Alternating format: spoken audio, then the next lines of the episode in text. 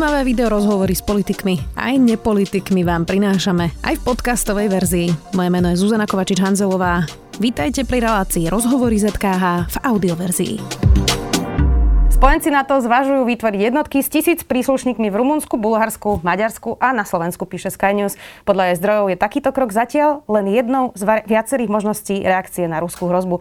Fungovali by podobne ako bojové skupiny, ktoré pôsobia v troch pobaltských štátoch a v Polsku. Schyluje sa k vojne. Aký by mal byť postoj Slovenska? Spýtam sa bývalého veľvyslanca na stálej delegácii Slovenska pri NATO v Bruseli, dnes poslanca za progresívne Slovenska, Tomáš Valašek. Vítajte. Ďakujem a ďakujem za pozvanie.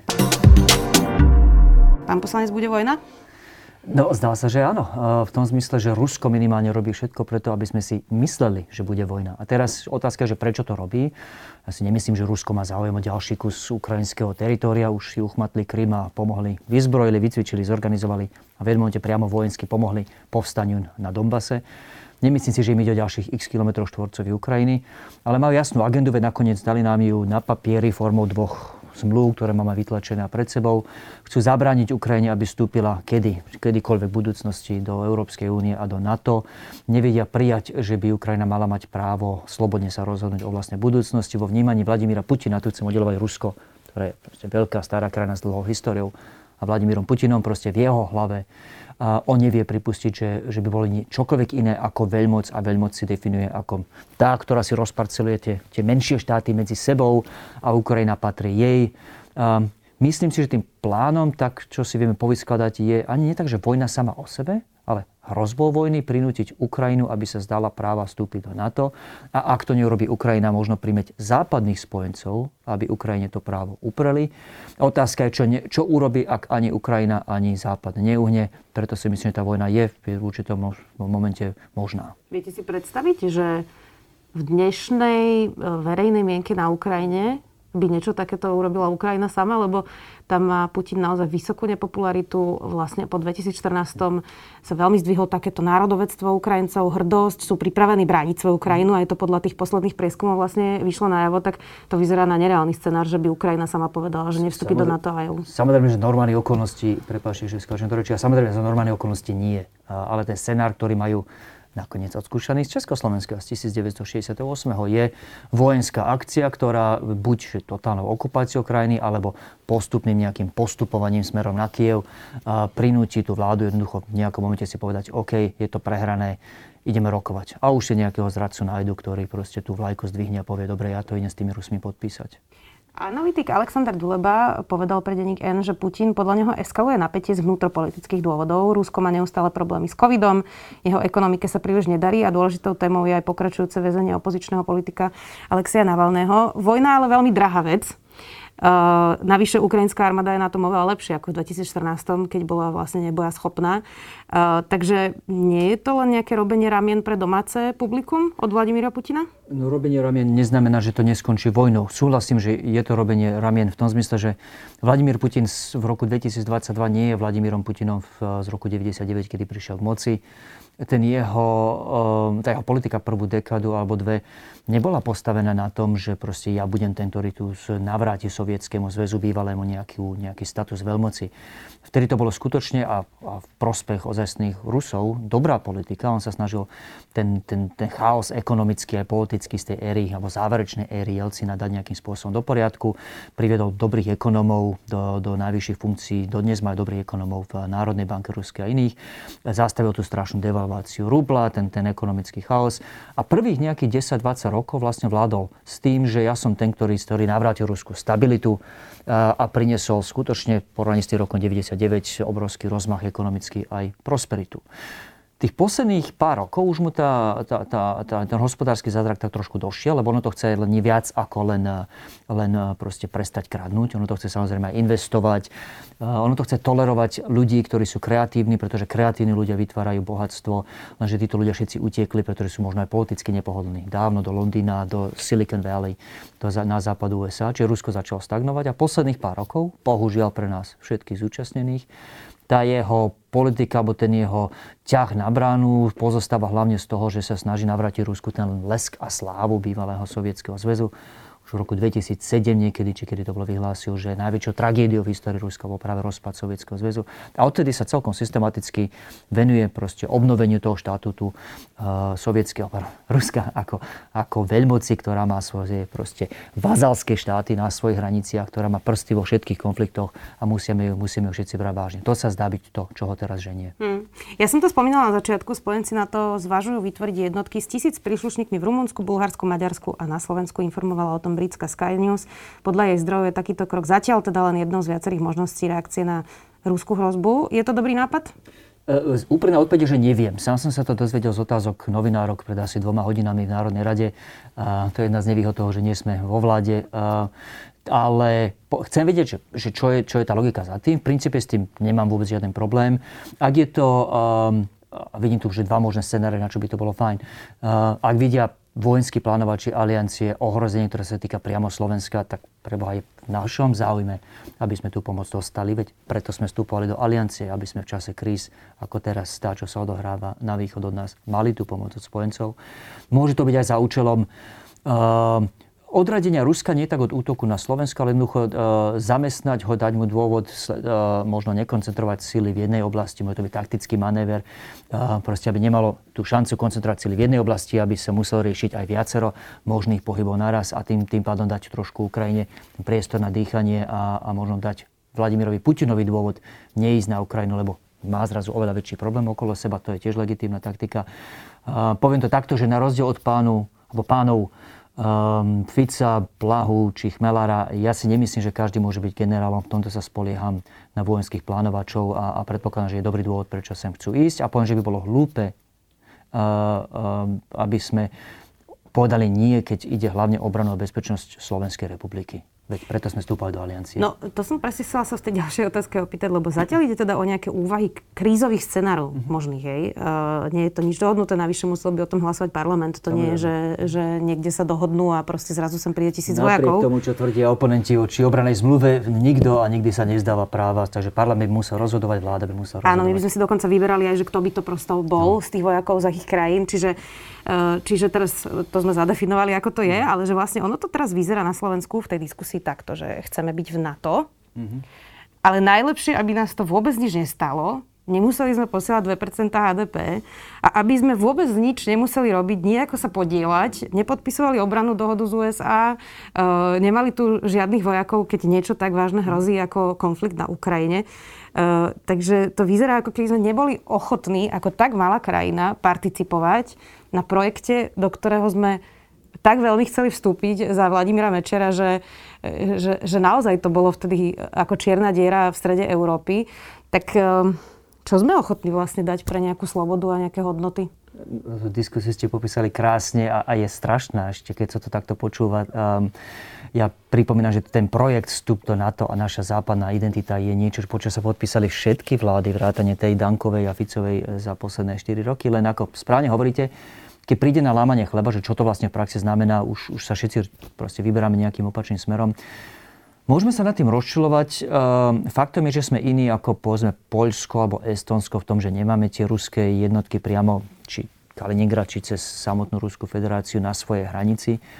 Čiže nežijeme s tým, s takoutou doslova, že existenčnou hrozbou ako Estonci, Litovci, Lotyši, ktorí fakt každé ráno riešia, či, či, či ešte či nebudú musieť bojovať o vlastnú štátnosť. Tým pádom tá diskusia u nás nie je taká disciplinovaná. Politikárčíme s vecami, s ktorými by sme nemali politikárčiť. Uh, žiaľ, súčasťou tej diskusie sú aj úplne logické nezmysly, veď nechcem k tej obranej zmluve.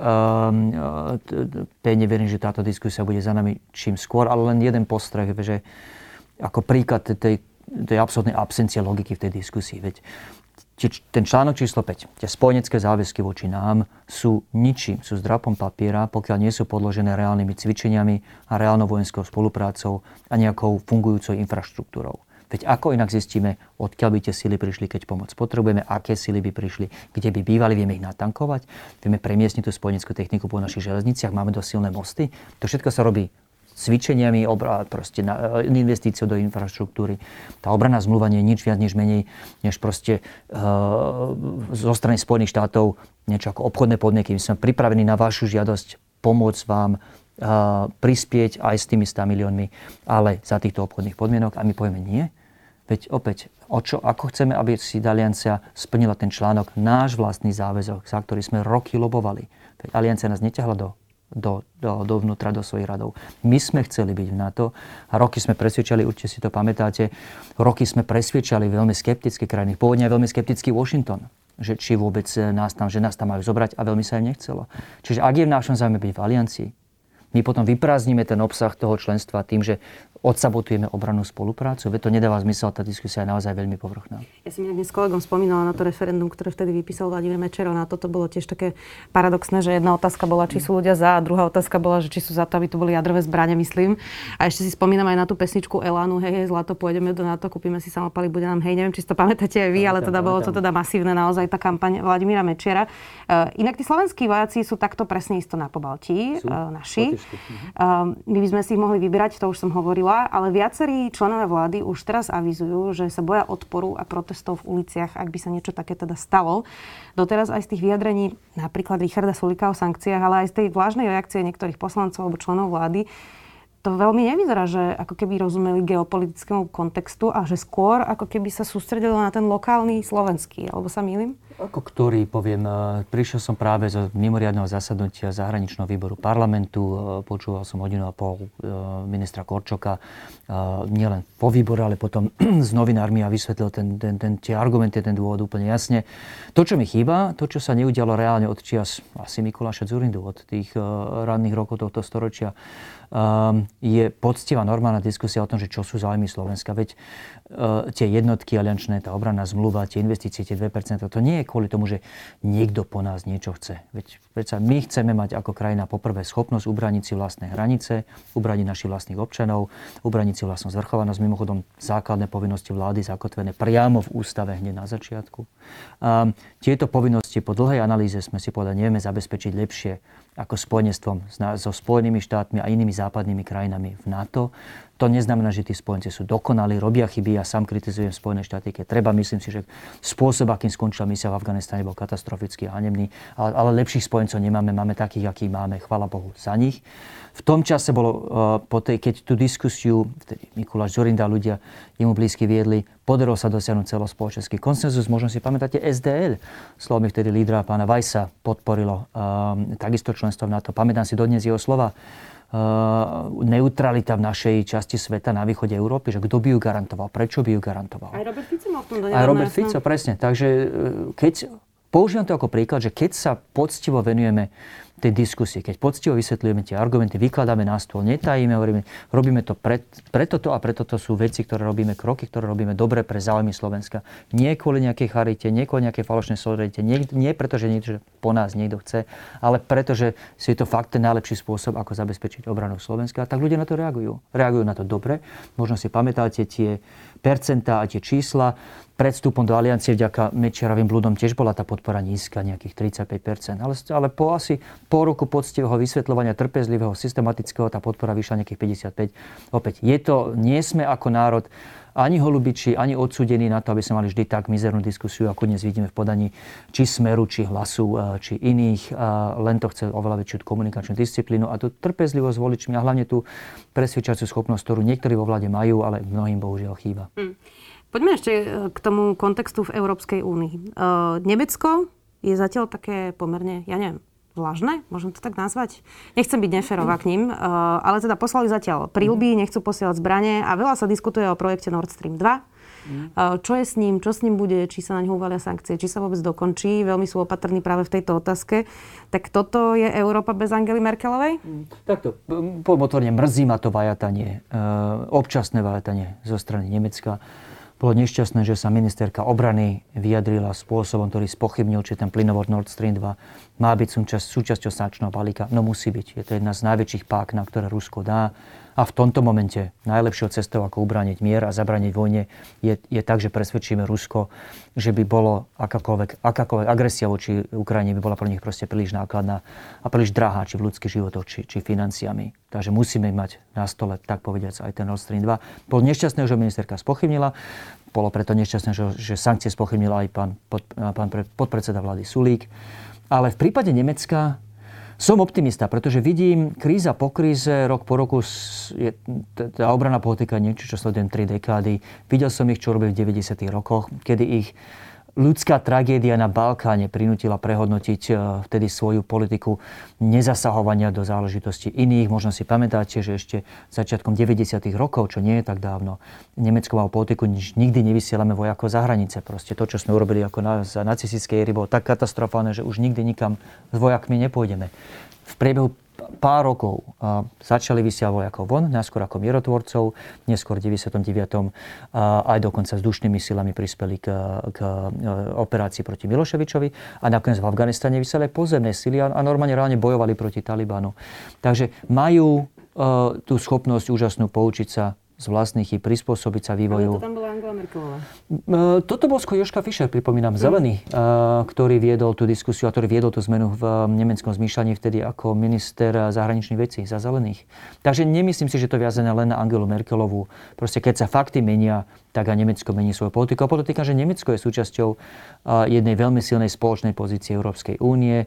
A som si opäť vedomý, že v rámci Nemecka je zjavne trošku disent, nezhody, ale podotýkam, že keď sa nemecký šéf námorných síl admirál, ktorého meno som zabudol, vyjadril spôsobom, ktorý zdánlivo dal zapravdu Putinovi, tak bol v podstate v priebehu pár hodín vyhodený. Ivan Mikloš bol včera v tomto štúdiu a hovoril, že to je trochu aj chyba Angely Merkelovej, ktorá sa rozhodla odstúpiť úplne z jadra a sú teraz viac závislí na uholných elektrárniach, ale aj na mhm. plyne. Mm-hmm. A preto ten Nord Stream je taký podstatný aj pre Nemecko, Nord Stream 2 teda. Uh, tak nemá pravdu, že toto je vlastne aj trochu chyba Angely Merkelovej? Tak poviem to takto. Ako člen progresívnej strany nechcem veľmi chváliť jadrovú, jadrové elektrárne, jadrovú energiu.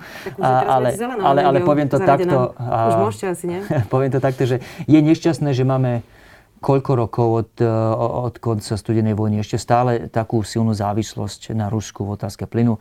Uh, už len pre naše, našu slobodu rozhodovania, autonómiu rozhodovania nie je dobre byť závislé na akejkoľvek jednej strane. Poviem to takto, to nie je len teraz len o Rusku. A vzhľadom na to, že s Ruskom sa nezažili už jednu, ale dokonca dve plynové krízy v roku 2006-2010, kedy, ak si pamätáte, Rusko vyplo tie kohútiky. Ono, išlo tedy o Ukrajinu, snahe potrestať Ukrajinu, ale v konečnom dôsledku my sme ostali bez plynu. A podľa odhadov v tom roku 2006 sme prišli zhruba o 1% HDP vďaka kríze úplne umelo vyvolané Ruskom. My sme si ako Slovensko už svoju domácu úlohu odtedy urobili, máme oveľa viac interkonektorov, sme menej závislí na ruskom plyne, ale stále ostávame ako kontinent príliš závislí na plyne. Podka čo sa musí zmeniť nielen z geopolitických príčin, ale aj z environmentálnych príčin. Máme tu zelené zdroje energie pod nohami doslova, solárnu a, a, a veternú, ktorú nevyužívame. Už teraz, aby sme sa nepúšťali do ekologickej debaty, aby sme zostali pri tej Ukrajine. Richard Solík, vy ste to už spomínali ešte na konci roka, hovoril, že teda tie sankcie podľa neho nefungujú a Krym je ruský a už zostane ruský. Potom z toho teda Saska cúvala, ale uh, teraz sa chcem skôr na tie sankcie sústrediť, už nechajme Richarda Sulika mm-hmm. bokom. Ako veľmi ubližujú teda sankcie Rusku a ako ich ešte sprísniť? Ešte sekundu k tomu Krymu, ak môžem. E, zacitujem slova bývalého estonského prezidenta pána Ilvesa, ktorý povedal, že keby by bol niekto pred 34 rokmi, kedy bolo ešte jeho krajina Estonsko súčasťou Sovietskeho zväzu, povedal, že raz budeme nezávislí, alebo keby tých 34 rokov, kedy Estonsko bolo pardon, pod Sovietským zväzom, niekto povedal, že, že Estonsko nikdy nebude slobodné, tak by sa na konci toho celého strašného obdobia strašne mýlil a Estonsko si našlo znovu svoju nezávislosť. Čiže iste, Krym nebude nezávislý, alebo pardon, súčasťou Ukrajiny a najbližší rok, dva, ale je bolo dôležité vo vzťahu k pobaltským štátom, že sme to právo nikdy neupravili, sme vedeli úplne jasne, kde to medzinárodné právo je a že proste ich ukradnutie alebo ukradnutie ich nezávislosti nie je OK. Ale bolo dôležité, že v tomto sa mali jasno. Aj v prípade Krymu musíme mať jasno. A teraz k sankciám. Uh, problém so sankciami je, že, že, že vlastne ťažko sa dokazuje, ako fungujú, ako nefungujú. Lebo celou pojito sankcií je odradiť niekoho od niečoho, aby urobil niečo, čo sa chystá urobiť. A nevieme už len logicky dokázať, že by to bol býval urobil, keby sa sankcie, ehm, keby sankcie neboli. Čiže pointou sankcií, keď boli uvalené na Rusko v 2014, nebolo v danom momente zastaviť už bol, dáno, už bol po anexi Krymu. Um, v tom čase už dokonca sa chystala invázia alebo agresia voči Donbasu. Pointou bolo povedať, za každý takýto krok, Vždy, keď porušíte medzinárodné zákony a vždy, keď takýmto hrubým spôsobom upriete krajine je slobodné právo vybrať si svoje vlastnú, e, svoju vlastnú geopolitickú orientáciu, vždy za to zaplatíte daň. A pointov je odradiť ho to, aby to urobili v budúcnosti znovu. Um, preto si myslím, že je teraz veľmi dôležité, aby sme povedali jasne, nech sa páči, pán Putin, ak sa rozhodnete vybrať cestou agresie, je to vaša voľba, ale vedzte, že vás to bude stáť, bude vás to stáť draho, pretože budete čeliť bezprecedentným sankciám. A bude vás to stať draho aj preto, lebo Ukrajina je oveľa lepšie vyzbrojená a pripravená a bude pripravená vyzbrojená aj vďaka našej vojenskej pomoci. Inak Peter Čolinsky v tomto štúdiu hovoril tiež o sankciách a hovoril, že aké majú zmysel, keď Mercedes otvára fabriky v Rusku. Čo by ste mu na to povedali? Nemá pravdu? Má pravdu, ako e, snažíme sa zabiť dve muchy jednou ranou, alebo to lepšie povedať, že splní viac účelov a, a občas nám to nevychádza. Ja si tiež myslím, že uh, investície, že sektorálne sankcie, tak to poviem, bez toho myslím, že do toho žargónu, ale tie sankcie sú v podstate dvoch typov. Niektorí idú po špecifických ľuďoch v Rusku. Napríklad ten pán generálny prokurátor, s ktorým sa stretol pán Žilinka, je na sankčnom zozname tam z dobrých príčin a teším sa na zasadnutie e, zahraničného výboru s pánom Žilinkom v pondelok a na tú diskusiu s ním. Potom sú sankcie sektorálne, e, kde sme napríklad zakázali investície, nové investície do e, ropného a plynového priemyslu, lebo nechceme prispievať Rusku k tomu, aby si naplnilo štátne pokladnice a potom z nich financovalo agresiu voči Ukrajine. Kľudne si myslím, že tie sankcie by mohli ísť ďalej. Opäť nie, sankcie nie sú politika alebo nástrojom same o sebe. Nikto si nepraje ubližovať Rusku len tak zo strany alebo zo špasu, ale v situácii, kedy treba odradiť Rusko od niečo, kedy jasne, očividne pripravené zautočiť na Ukrajinu, tak za týchto okolností neukázať tú jednotu, neukázať to odhodlanie, aj keď nás to niečo stojí, by bolo chybou, lebo úprimne to je najväčšia, najrýchlejšia cesta, ako, ako tomu agresorovi dať dôvod na agresiu. Počula som niekoľko amerických podcastov, kde seriózne vážne hovorili, že môže ublížiť Vladimirovi Putinovi, ak si nebudú môcť kúpiť iPhony Rusy iPhony, predpokladám, že, že on sám na iPhone asi, asi moc nie je, pretože, pretože je to človek, ktorý si dá veľký pozor na komunikačnú bezpečnosť. Že vlastne nebudú mať tie, tie, tie veci, ktoré si chcú kúpiť ano. a že to môže byť mm-hmm. ako na verejnú mienku dosť e, problematické. Viem si predstaviť, že aj tu, keby prestali predávať nejaké americké produkty, by to malo byť problém. Tak Môže teraz byť. nadľahčenie samozrejme. Jasne. Nechcem špekulovať, lebo úprimne, že e, aj tie sankcie opäť nemajú byť len, len sankciami kvôli sankciám. Ich pointou je uprieť tejto krajine veci, ktoré, ktoré ublížia, alebo teda, ktoré budú polieť finančne, tak toto poviem. A neviem, či iPhone je to správne, ale viem si ho predstaviť opäť, ak ideme, ak sa snažíme dostať do hlavy Vladimíra Putina a ľudí, ktorých počúva. Viem si živo predstaviť, že by sme išli oveľa tvrdšie po investíciách, ktoré títo ľudia majú v Londýne, v Paríži, mimochodom vo Washingtone a inde, dotklo. v Karlových Varoch, aby sa to dotklo aj osobne. Uh, myslím si, že takéto niečo by, by, keby to cítili na vlastnej koži, že by to zmenilo ich zmýšľanie. Generál Macko, ale teda off record aj niektorí členovia vlády uh, hovorili, že nemáme Ukrajine čo poslať ako materiálnu vojenskú pomoc. Uh, takže nemáme im čo poslať, mm-hmm. nemáme im ako pomôcť. Nechceme byť súčasťou plánu na to, čiže čo urobíme pre Ukrajinu? Úprimne e, nechcem to zobrať ako definitívny fakt, lebo som stále nepočul ani slovo na túto tému od, od oficiálne od členov vlády, ani neoficiálne. To, čo viem z vlastných skúseností, e, či ako veľvyslanec pri NATO, ako niekto, kto sa týmto veciam venuje pár dekád, Zvyčajne už v tomto štádiu napätia, keď sa fakt zdá sa, že sa schýluje ku konfliktu, tá krajina, ktorá je v hľadačiku nejakého agresora, väčšinou už v tomto štádiu vyšle nejaký zoznam, nejaké volanie o pomoc, nejaký zoznam povie, potrebujeme toto, toto, toto a toto. Takže predpokladám, že takýto zoznam už spojenci v aliancii niekde dostali a ja, mňa úplne zaujíma, je to niečo, čo budem chcieť počuť od, od členov vlády a využijem tie nástroje, ktoré na to mám v parlamente. Ja budem chcieť počuť, že či sme taký zoznam dostali, ak sme ho dostali, či sme si ho prešli a či sme skutočne našli nič, absolútne nič, či vieme pomôcť. Pripomínam, že máme v mnohom rovnakú výzbroj, je to do veľkej miery v našom prípade aj v ukrajinskom ešte stále tie arzenály z čias pomaly Varšavskej zmluvy. Um, takže munícia a iné veci, ktorú napríklad poslali Česi, si myslím, že by kľud, úplne kľudne mohli byť niečo, čo by sme vedeli uh, vyhrabať zo skladov zmobilizovať. A nechce sa mi celkom veriť, že nevieme pomôcť ničím a je v našom záujme pomôcť. Opäť nie, pretože chceme prilievať olej do ohňa, ale práve preto, že najlepšou cestou, ako v tomto momente odradiť agresora od, svojho, od jeho úmyslov a ako zachovať mier, je tak zvýšiť tú daň, tú cenu, ktorú by zaplatil za tú agresiu, že sa do toho rozhodne jednoducho neísť. Záverečná otázka, pán Valašek. V podstate sme si to, myslím, že už celé tak aj do zadefinovali, tak aby som tomu rozumela, je to, nie je toto celé skúška Vladimíra Putina funkčnosti na to, práve toho článku číslo 5, alebo vôbec súdržnosti v Európskej únii, lebo vyzerá, že celkom sa mu darí uh, ukázať celému svetu to, že nie sme jednotní a že sa vlastne nevieme zatiaľ dohodnúť na nejakom jednom scenári a, a že každý má vlastne nejaké vlastné záujmy, tak nie, nie je toto ten cieľ Vladimíra Putina? Nie, nemyslím si, že je ako v konečnom dôsledku iba Vladimír Putin vie, čo Vladimír Putin chce. Ale myslím si, že mu ide v prvom rade Ukrajinu. Opäť tu sa nemusíme spoliehať len na jeho slova. On napísal niekedy v júli minulého roka 7 stránkovú esej o tom, ako Ukrajina nie je národom a ako je v podstate na veky odsudený na nejaké partnerstvo s Ruskom. Takže ideme v prvom rade o Ukrajinu, ideme v druhom rade o zvrátenie všetkého toho vývoja, z ktorého sme my tak krásne profitovali od roku 89, proste to rozšírenie zóny prosperity a stability smerom na východ aj k nám.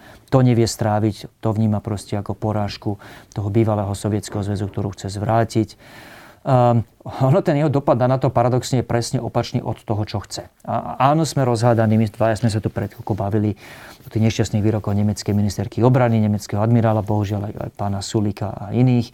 Um, ale faktom je, že z každej tejto krízy, ktorú Rusko spôsobilo, vyšlo na to o niečo silnejšie, o niečo jednotnejšie. Um, vďaka tomu, že v úvodzovkách, vďaka tomu, že Putin urobil to, čo robil v roku 2014, je dnes vojenská prítomnosť aliancie v Pobalti.